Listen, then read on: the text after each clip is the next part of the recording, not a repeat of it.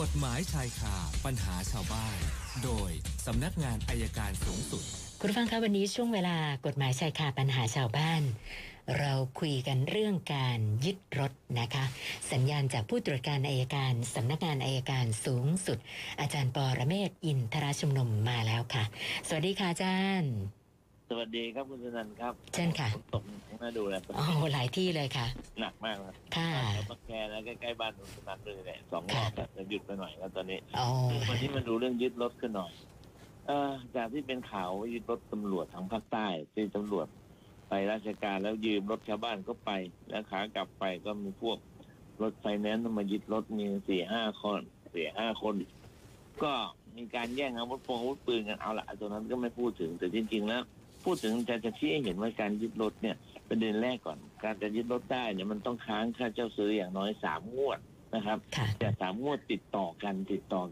หมายความว่าถ้ายึดจริงๆก็ต้องเป็นเดือนที่4อันที่1อันที่2การยึดรถเนี่ยเจ้าของรถต้องยินยอมทีนี้รถคันที่เขาไปยึดเนี่ยเมื่อวานว่า2 วันเนี่ยคนขับไม่ใช่เจ้าของรถเจ้าของเขาก็ไม่ยอมให้นะครับไอ้กรณีอย่างนี้ยึดไม่ได้เพราะว่าคนจะยอมให้ยึดรถได้ต้องเป็นผู้เช่าซื้อครับถึงจะยอมไม่ยึดได้ที่ผ่านมาน่ะผู้เช่าซื้อยอมเพราะถูกพวกเนี้ยเป็นไปข่มขู่ทีนี้ถามว่าที่เกิดเหตุเกิดขึ้นมาอย่างนั้นจะเป็นความผิดไหมแน่นอนนะครับความผิดเรื่องการทวงถามหนี้สินถ้าใช้กำลังก็เป็นอยู่แล้วนะครับหรืออาจจะเป็นการหน่วงเหนี่ยวกักขังก็อาจจะทำความผิดฐานทำให้เสื่อมเสียเสรีภาพผมถึงบอกอยู่เสมอว่าไฟแนนซ์ถ้าจะยึดรถใครเนี่ยฟ้องคดีซะก่อนและใช้วิธีการก็คือว่าวิธีการชั่วคราวก่อนมีคำพิพากษาให้ศาลไต่สวนให้ศาลออกหมายยึดแล้วก็ไปยึดนั่นถึงจะถูกครับแล้วก็จะเป็นธรรมกับทุกฝ่ายก็ฝากไว้ด้วยคนที่รับจ้างยึดรถเนี่ยนะครับโอกาสที่จะติดคุกติดตารางก็มีนะครับเจ้าของรถก็ต้องระมัดระวังด้วยเพราะช่วงนี้ผมว่ามันน่าจะเยอะนะเพราะดูเศรษฐกิจจะไปลำบากก็คนหลายคนก็หมดทางทำมาหากินแล้วดูข่าวเมื่อกี้ก็ปิดกิจการไปเยอะก็ฝากกันระมัดระวังกันหน่อยครับ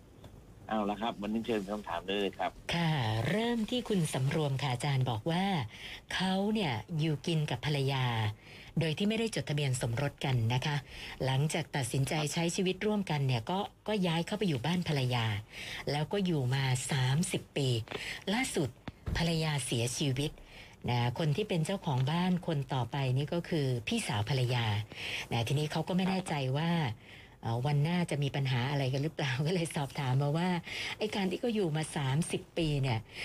เขามีสิทธิ์ในบ้านหลังนี้ไหมอนาคตพี่สาวภรรยาจะมาไล่เขาออกจากบ้านได้หรือเปล่าอะค่ะอาจารย์ก็คงถ้าเป็นบ้านของพี่สาวก็คงมีสิทธิ์มากกว่าเราครับเราจะอยู่กี่ปีก็ไม่เป็นประเด็นให้เราจะมีสิทธิ์อยู่ต่อนะครับแต่ถ้าเขาให้อยู่ก็อยู่ได้แต่เขาไม่ให้อยู่ก็อยู่ไม่ได้ครับเพราะไม่ได้จดทะเบียนสมรสด้วยครับค่ะส่วนคุณธเนศนัทนะมี SMS เข้ามาจากบริษัทแห่งหนึ่งระบุว่าเขาเป็นผู้กู้ร่วมกับบุคคลคนหนึ่งซึ่งดูชื่อนามสกุลแล้วก็บอกไม่เคยรู้จักมาก่อนแล้วก็ยังมีข้อความในทำนองว่า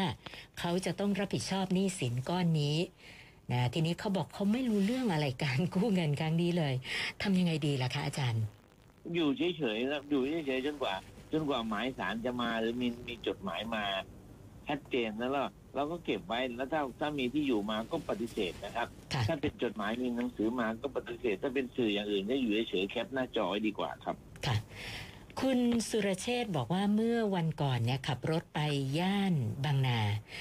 เป็นช่วงกลางคืนนะคะปรากฏว่ามีชายที่เขาเข้าใจว่าน่าจะวิกลจริตนะคะปาหินใส่รถเขาซึ่งตอนนั้นเนี่ยคือก็ไม่กล้าจอดลงมาดูนะคะกลัวเขาจะมาซ้ำนะคะก็เลยขับรถกลับบ้านเลยพอไปถึงบ้านถึงได้เห็นว่ากระจกร้าวฝากระโปรงยุบนะก็เลยสงสัยว่าเหตุการณ์แบบนี้คนก่อเหตุคาดว่าเป็นคนวิกลจริตแล้วเราจะไปหาความรับผิดชอบจากใครได้คะอาจารย์คงยากนะครับหนึ่งเราไม่ได้ดูตัวเขาด้วยตัวเราไม่รู้คนวิกลจริตเนี่ยถ้าเขาวิกลจริตจริงๆเนี่ยก็ไม่รู้จะเอายังไงถ้าเขาไม่มีผู้อนุบาลหรือมีผู้ดูแลก็ทำอะไรไม่ได้ครับถ้ารถเรามีประกันเรายังพอเรียกจากประกันได้เนาะค่ะค่ะคุณสรศักดิ์นะวันหนึ่งขับรถอยู่เลนซ้ายนะเลนซ้ายเขาบอกเขาก็ขับไม่ถึง80 กิโลเมตรต่อชั่วโมงนะคะมีรถคันหนึ่งขับตามหลังมาจี้บีบแตรใส่นะคะเขาก็ยังขับ ช้าเหมือนเดิมเนื่องจากว่าก็เขาอยู่เลนซ้ายแล้วปรากฏว่ารถคันนั้นไม่พอใจนะปาดเข้ามาข้างหน้าแล้วจอดหน้ารถเอาปืนมาขู่กันเลยนะคะแต่ก็ไม่ได้มีเหตุการณ์อะไรเกิดขึ้นนะคะแค่ปืนมาขู่แล้วเขาก็ขับรถออกไปทีนี้คุณสรศักดิ์ก็สงสัยว่าเขาขับช้าแล้วเขาอยู่ซ้ายแล้วยังมาทำแบบนี้เนี่ยเขาแจ้งความได้ไหมคะอาจารย์ได้ครับแจ้งความได้อยู่แล้วคือยิ่งเอาปืนมาขู่นี่ก็ผมจำได้นะที่มีเจ้าหน้าที่ของรัฐคนหนึ่งเอาปืนมาขู่แท็กซี่เนี่ยครับศาลลงโทษจำคุกนะค่ะค่ะนะส่วนคุณสมชายซื้อรถกระบะมา1 คันนะก็ผ่อนกับไฟแนนซ์ตอนนี้ก็ไม่ไหวอีกเหมือนกันนะคะทีนี้เขาบอกว่าทางภาครัฐเนี่ยมีนโยบายพักชำระหนี้3 เดือนเขาติดต่อไปทางบริษัทไฟแนนซ์บริษัทก็โอเคแต่จะต้องให้คนค้ำประกันเนี่ยมาเซ็นเอกสารซึ่งตอนนี้เขาอยู่ต่างจังหวัดแล้วก็สถานการณ์โควิดแบบนี้เนี่ยคนค้ำเขาก็ไม่อยากเดินทางมานะคะทีนี้ทางไฟแนนซ์ก็เลยบอกว่าถ้าคนค้ำคุณไม่มาเซ็นคุณก็ต้องจ่ายค่างวดรถตามปกติเขาก็เลยสงสัยว่ามันมีทางออกอย่างอื่นไหมคะอาจารย์อ๋อคือการที่เขาให้ผู้ค้ำมาเซ็นเนี่ยหมายความว่าเขาจะผ่อนปรนให้แต่ผู้ค้ำต้องให้ความยินยอมนะครับถ้าผู้ค้ำไม่ให้ความยินยอมเนี่ยผู้ค้ำประกันจะหลุดพ้นความรับผิดเพราะฉะนั้นมีวิธีการอย่างหนึ่งก็ทำหนังสือถึงผู้ค้ำให้ผู้ค้ำเซ็นมาและหาใครเป็นพยานในให้ผู้ค้ำสมมติผู้ค้ำอยู่ต่างจังหวัดหาคนที่น่าเชื่อถือได้เช่นอาจจะมีข้าราชการระดับ3ขึ้นไปเป็นพยานรับรองว่าได้ลงลายมือชื่อจริงยินยอมให้มีการผ่อนผันเขียนให้ไปนั้นก็ทำให้กันธนาคารเขาทำให้ได้ครับที่จริงมันมีทางออกอย่างอื่นไม่ใช่ถ้ามาไม่ได้ก็คงใช้วิธีอย่างนี้แหละครับค่ะอาจารย์คะแล้วก็อีกคำถามหนึ่งเขาบอกว่า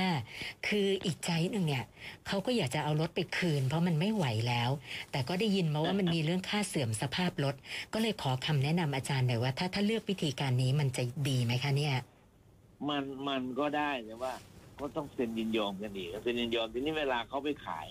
ยิ่งสภาพการในขณะยิ่งขายยิ่งราคาตกยิ่งราคาตกเราต้องรับภาระหนักกว่าเดิมหรือเปล่านะครับ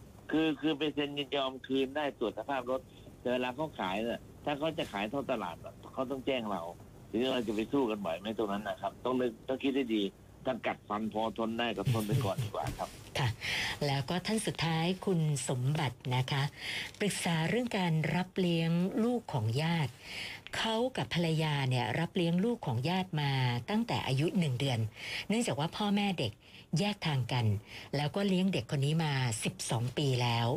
นะคือทั้งพ่อและแม่เด็กแท้ๆเนี่ยไม่เคยมาสนใจใยดีเด็กเลยนะคะคุณสมบัติก็เลยถามมาว่าถ้าจะทำให้เขาเป็นลูกของเราอย่างถูกต้องหรือว่าจะเปลี่ยนมาให้ใช้นามสกุลเราเลยเนี่ยจะได้ไหมต้องทำยังไงบ้างคะอาจารย์เปลี่ยนผมว่าจริงๆรับเป็นบุตรบุญธรรมก่อนไม่ดีกว่าเลยครับวิธีการที่ง่ายกว่าคือรับเป็นบุตรบุญธรรมและส่วนโตขึ้นจะเปลี่ยนนามสกุลเดี๋ยวค่อยว่ากันอีกทีดีกว่าครับนะคะซึ่งเด็กอายุ12 ปีนี่คือเราต้องให้พ่อแม่เขามาเซ็นยินยอมไหมคะอาจารย์ต้องใช่ไหมครับแล้วพอไปสักพักหนึ่งพอเขาสัก18รู้ผิดชอบชั่วดีมากขึ้นจะเปลี่ยนนามสกุลก็ไม่มีใครว่าอะไรครับค่ะค่ะวันนี้เพิ่มมาอีก6รวมกับเมื่อวานก็เป็น933แล้วค่ะอาจารย์ครับผมตกหนักอีกแล้วพุทธนาการรอบ 3นะโอ้นะคะน้ำท่วมอาจารย์แน่ค่ะวันนี้ขอบคุณมากค่ะสวัสดีค่ะอาจารย์ปรเมศวร์อินทรชุมนุมค่ะกฎหมายชายคาปัญหาชาวบ้าน